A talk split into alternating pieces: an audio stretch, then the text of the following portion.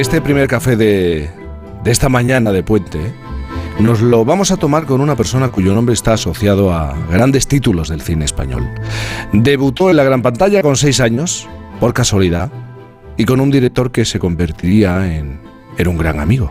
El espíritu de la colmena. Una visión sensitiva y poética del mundo de los niños y de su aislamiento en el interior de la familia y la sociedad. Cuéntame lo que me ibas a contar. El que la película ahora no, mañana. Porque el monstruo mata a la niña y porque le matan luego a él. El espíritu de la colmena fue la primera película en la que apareció Ana Torrent, elegida en el propio patio de su colegio por el director Víctor Erice. Con esa edad aún no era actriz. De hecho, cuando empezó a conocer un poco más la industria, decidió que no quería serlo. ¿Te gustó? Eres una niña muy sensible y muy lista. No, yo digo como mujer. ¿Como mujer? Es que nunca sé cuando hablas en serio o en broma. Si no te gusto, no sé para qué quieres verme. Nunca más volveré a verte. Me gustas, Goya. Cuando no estoy contigo siempre pienso en ti. Y eso no es normal, Goya. Es terrible. Fue con esta película, El Nido, cuando ganó premios tan importantes como el de Mejor Actriz en el Festival de Montreal. Con solo 13 años, su fama se disparó y se hizo más mediática, algo que no iba con su manera de ser. Por eso pensó que no estaba hecha para ese mundo. Pero el cine ya la había escogido y el propio Víctor Erice insistió en que probara con algún curso de interpretación. Con 18 años lo hizo, compaginó la carrera de Geografía e Historia con esas clases y es ahí cuando por primera vez lo supo. Quería ser actriz. Y menos mal, porque nos hubiéramos perdido joyas como esta. ¿Has visto alguna vez un muerto? ¿Tú qué crees? No me refiero a un muerto en televisión, me refiero a un muerto real. Bueno, supongo que ya os habréis enterado de la triste noticia. El martes murió Figueroa. Estás desvariando. No estoy desvariando. Encontraste al viejo muerto y le robaste la cinta, como si lo viera. Esta cinta es mía. ¿Y qué pasa? ¿No la puedo ver? La necesito para mi tesis. Y una mierda. ¿Qué coño hay en esa cinta? Eligen a una persona cualquiera. La raptan, la torturan, la matan y lo graban con una cámara de vídeo. La película Tesis de un por entonces desconocido Alejandro Amenábar, al que Torrent le dio una oportunidad, dijo que sí al papel sin ser el proyecto estrella de la época y acertó. La película fue ganadora de 7 premios Goya y ella nominada a Mejor Actriz en 1997. Ahora, casi 30 años después, vuelve a recibir una nominación en los Goya, esta vez a Mejor Actriz de Reparto por la película en la que ha vuelto a trabajar con Víctor Erice, aquel que descubrió su talento. Cerrar los ojos tiene 11 nominaciones a los premios Goya 2024 y cierra un círculo en la historia del cine y en la carrera de Ana Torrent. Ana, buenos días. Hola, buenos días. Buenos días. Has dicho que sigues buscando la mirada de esa niña que con 6 años, con 7, de pronto se acerca al mundo del cine. ¿Esto es verdad? Bueno, a ver, la mirada... No, lo que sigo buscando, bueno, creo que todos los actores hacemos, es esa verdad innata. Y esa verdad innata la tienen los niños. Por lo mismo que decías antes en este resumen tan bonito de mi trayectoria, que no me consideraba actriz, era como era yo de verdad. Yo no estaba haciendo con 6 años un personaje, entonces esa cosa que además dicen siempre, ¿no? Nunca te pongas al lado de la pantalla en una escena con un niño o con un animal porque te robarán el plano, porque ellos están de verdad. Entonces esa verdad es lo que, bueno, pues siempre queremos seguir buscando, ¿no? Y no perder también esa naturalidad, esa espontaneidad. Es muy honesta esa mirada, ¿no? De los niños. Y además esa confusión entre la realidad y la ficción, ¿no? De hecho, tuvieron que mantener tu nombre real, tanto en El espíritu de la colmena como en la película Cría cuervos de Carlos Saura, porque tú no entendías, oye, yo me llamo Ana, ¿cómo me vais a poner otro nombre? Claro, porque... Una de las cosas que pasan en la infancia es que hay un momento en que un niño deja de confundir, o sea, los niños pequeños, la realidad y la ficción la confunden, es lo mismo, o sea, por eso, bueno, es así, ese es el proceso de la mente y cómo se van formando, ¿no? Y llega un momento que suele ser entre alrededor de los 6, 7 años, donde de pronto es como que empiezan a distinguir, pero yo todavía... Con 6 años, cuando ruedo, la que hace de mi hermana Isabel Tellería ya sí, ya había dado ese paso, era ese año y pico mayor que yo, ya lo había dado, pero yo no. Entonces yo todavía confundía. Luego además nadie tenía que ver en mi casa nada con el mundo del cine. Me meto en este mundo de pronto, que es todo tan mágico y tan misterioso y tan diferente a lo que yo había vivido. Entonces, claro, en todo eso yo no entendía por qué de pronto me querían poner otro nombre. O sea, es que yo no lo entendía. Entonces, cuando fuimos a rodar o cuando conocí más a Víctor y empezamos a hablar de, pues, del rodaje, yo dije que yo no entendía, que por qué no me llamaban Ana, que es que no entendía, que yo no me quería llamar de otra manera. Entonces, Víctor le pareció que tenía una cierta lógica en el estado, en el momento en que yo estaba viviendo y lo que estaba viviendo, entonces me cambió el nombre. Y en Cría Cuervos pasó lo mismo. Ahí ya distinguía más, pero yo creo que también era esa como... Lo que digo que no era actriz, pues yo creo que era eso, no sentirme... O sea, porque yo era yo no sentía que estaba haciendo un personaje. Sí. Pues en esa confusión mía, pues... pedía que me llamaran Ana, que por qué me iban a llamar de otra forma. El espíritu de la colmena, desde luego, era porque no lo entendía, o sea, es que no se me escapaba que de pronto yo fuera otra. Digo, si yo soy Ana, yo quiero llamarme Ana. O sea, soy Ana, fíjate, ¿por qué me cambiáis el nombre?, le decía Víctor. Fíjate que fue largo el proceso, ¿no? Desde los 6 años, cuando Víctor pues se encuentra contigo, por así decirlo, en el patio del colegio. Tiene que pasar mucho tiempo, hasta los 18 años. Realmente no te sientas y descubres la interpretación y lo que significaba ser actriz, ¿no?, en el salón de la casa de Cristina Rota. Sí, porque de hecho pasé por una época, como decías antes también, que no quería ser actriz, porque... que fue con los 13, 14 años, con la adolescencia, que es un periodo complicado para los niños, pues yo de pronto no... O sea, si yo no tenía claro, no sabía muy bien todavía lo que era... O sea, yo había trabajado por instinto, o porque, bueno, me llamaban y hacía películas, me gustaba, pero no con ese trabajo de actor que luego hacemos, ¿no?, los actores. Entonces, en todo ese proceso, de pronto, con 13, 14 años... fui muy conocida de pronto porque se hizo El Nido, hicimos El Nido tuvo mucha fama, recibí premios, cosas, y de pronto toda esa fama que rodeaba, todo el mundo que rodeaba de estrenos, de festivales, de periodistas, que aparecieron de pronto en un lugar donde yo estaba veraneando y se llenó todo de periodistas porque me habían dado un premio. Y yo todo eso me parecía espantoso con 13 años. Yo decía, ¿pero esto qué es? Yo no quiero hacer esto. Entonces yo no quería, una época que no. Y ya luego... fue Víctor también, Víctor Erice, como seguimos esta relación, esta amistad, que hablando, pues como están muchos adolescentes también, o chicos con 15, 16, 17 años confundidos de qué quieres estudiar, no lo tienes claro, me dijo, pues ¿por qué no das unas clases? Igual te gusta el teatro o te gusta el cine.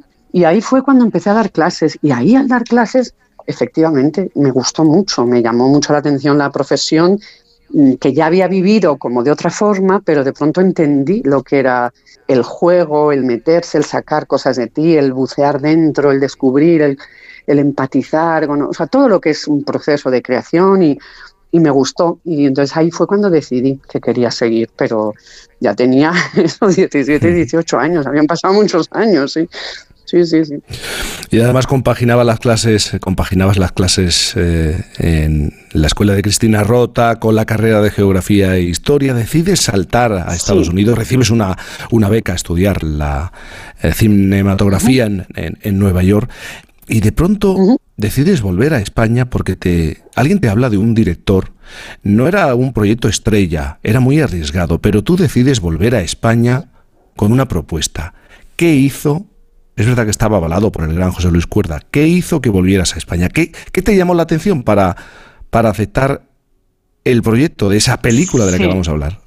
Bueno, había vuelto ya. Yo también volví, que ahí también pues el instinto, la verdad es que parece que me acompaña, para hacer Vacas de Julio Medem, que también era un director que empezaba.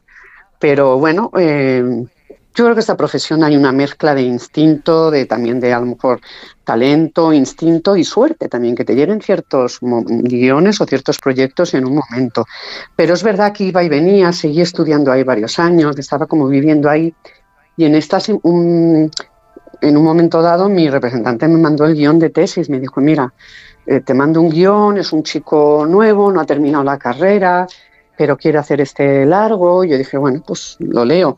Y lo leí del tirón. O sea, me puse una tarde, me acuerdo perfectamente, a leerlo y me quedé fascinada con el guión y con la historia. Me acuerdo comentando ahí con amigos, digo, este mundo de Snap Movies que yo no había oído hablar, me empezaron a hablar de cosas y bueno, en fin. Y entonces pues me mandaron un par de cortos que había hecho él y bueno, pues tuve un encuentro con él para conocernos y ver, pues bueno, pues conocerle y ver si me lanzaba ello o no. Entonces volví a España a ese encuentro y lo recuerdo muy bien ese encuentro y salir y llamar a mi representante y decir, bueno, digo, este chico lo tiene tan claro todo, o sea, tan claro, y es tan preciso y tan, vamos, inteligente, y tiene un, no sé, a ver, todo es una aventura en el cine, o sea, puedo haber tenido ese instinto y luego, pero realmente me llamó la atención la claridad, cómo me hablaba de cosas, de cómo lo iba a rodar, pero ya con ideas de montaje en la cabeza, lo que iba, lo que no iba, que bueno, que también lo demostró los primeros días de rodaje ya. Entonces, pues bueno, salí de ahí de la entrevista y bueno, sí, no había terminado la carrera, pero me daba igual porque era un guión fantástico y él tenía una claridad de ideas brutal, brutal. Entonces me lancé a hacerlo.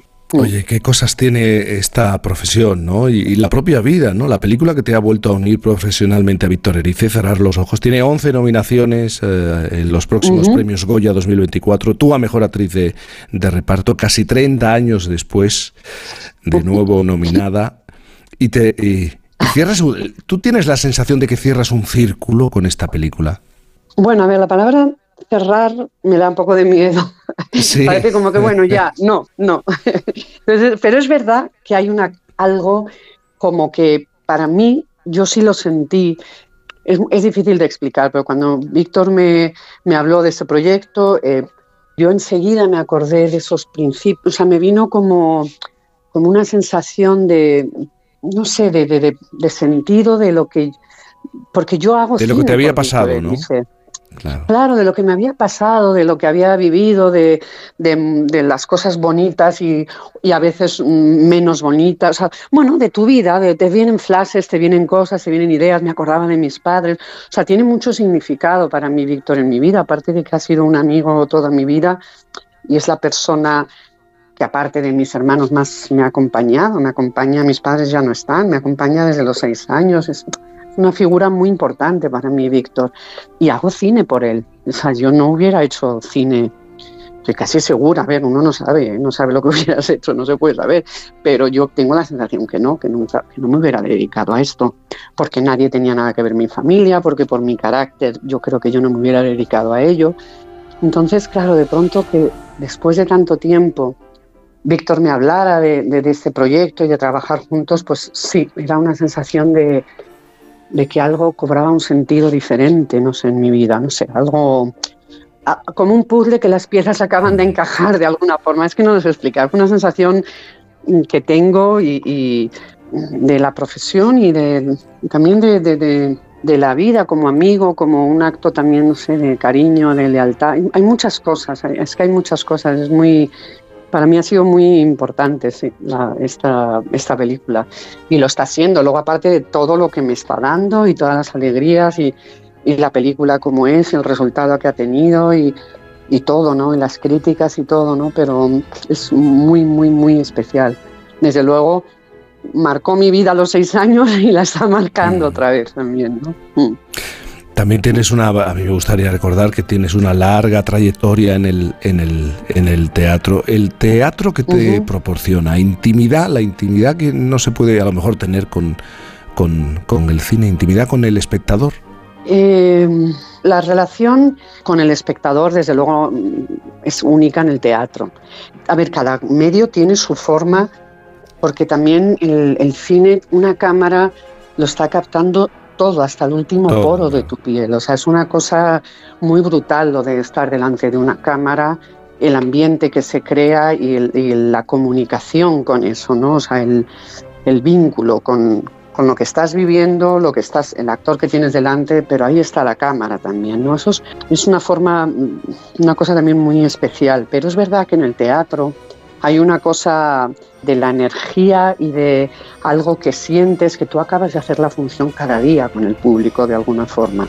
Y luego además el teatro tiene una cosa y es que vives el proceso de tu personaje, lo vives a tiempo real y lo vives de verdad, lo vives en cine, es como tienes que estar todo el tiempo con la cabeza, con mucha concentración, porque estás a lo mejor 8 horas esperando para en un momento que quede registrado ya para siempre, un momento que es del minuto 14 de la película y después vas a hacer el minuto 53, pero el teatro no, el teatro se abre, cuando empieza la función ahí no hay nada más que tú y el espectador y el recorrido lo haces ahí, en ese momento, y eso tiene una fuerza brutal.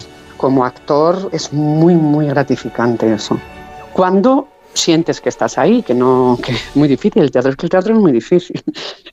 Me gusta mucho, sí, mucho. Sí, que es difícil. Pero es, bueno, Ana Torrent, tenemos que continuar, pero estamos en un tiempo, es el mes de diciembre. ¿Qué prefieres? ¿Unas Navidades en Nueva York, en Madrid, o no hay por qué elegir? Yo con gente que quiera, me da igual si es aquí o allá. Y nada, con gente que quiera. La verdad es que las he pasado aquí, las he pasado allá muchas veces. Este año las voy a pasar aquí. Y bueno, pues es lo único que quiero. Estar con la gente que me acompaña, sí, de verdad. Ana Torrent, muchísimas gracias por estar esta mañana con nosotros. Muchas gracias, muy grande y mucha suerte en estos Goya. Muchas gracias. Gracias, hasta luego. Cine. Más cine, por favor. Por fin no es lunes. Que todo en la vida es cine, que todo en la vida...